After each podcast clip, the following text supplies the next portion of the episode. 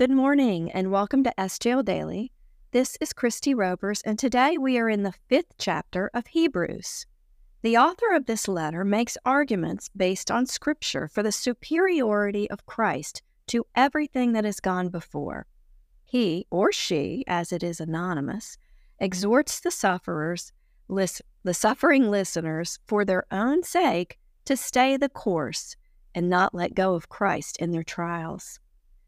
The writer's Bible quotations throughout the letter come from their only Bible at the time, the Septuagint, which is the Greek translation of the Hebrew scrolls.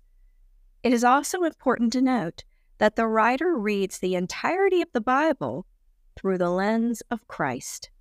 Let's read verses 1 through 6.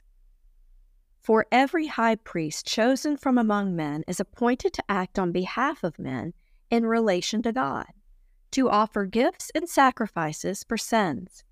He can deal gently with the ignorant and wayward, since he himself is beset with weakness. Because of this, he is obligated to offer sacrifice for his own sins, just as he does for those of the people. And no one takes this honor for himself, but only when called by God, just as Aaron was. So also Christ did not exalt himself to be made high priest, but was appointed by him who said to him, You are my son, today I have begotten you. As he says also in another place, You are a priest forever after the order of Melchizedek. This is the word of the Lord.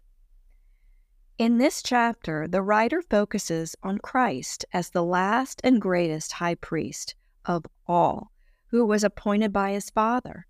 The writer quotes Psalm 2, verse 7 You are my son. Today I've begotten you.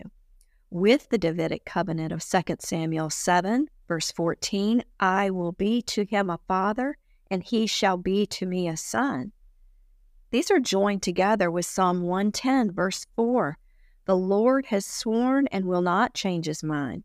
You are a priest forever after the order of Melchizedek. Notice in the quoted psalm, he is in the order of Melchizedek which is to say, not the order of Aaron. Melchizedek, if you recall, is mentioned in Genesis 14, where he appears out of days of old and then goes right back into it. He is priest of the God Most High, a priest forever, as in in eternity. In verses 7 through 9, the writer links this assumption of priesthood to his suffering. Although he was a son, he learned obedience through what he suffered. And being made perfect, he became the source of eternal salvation to all who obey him, being designated by God a high priest after the order of Melchizedek.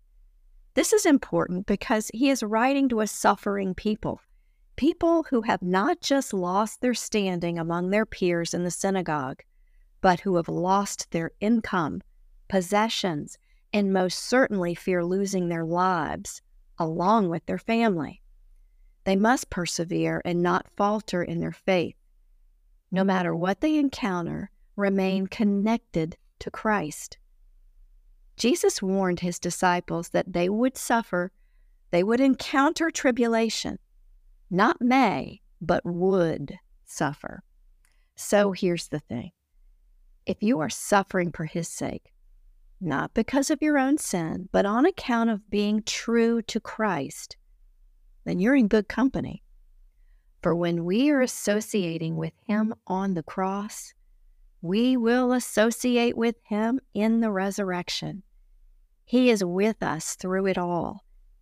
And that's the point of our suffering, I believe to be with Him, to be with Him in and through all things. Let's pray. Abba, Father, thank you for your word today, and thank you for sending your Son, whose work was always the plan since the beginning of time. Thank you for sending the Holy Spirit through him so that we may know you better. We ask for more of you, more of the Spirit to fill us so that we may endure the present day and know you more through our suffering. In your Son's name we pray. Amen.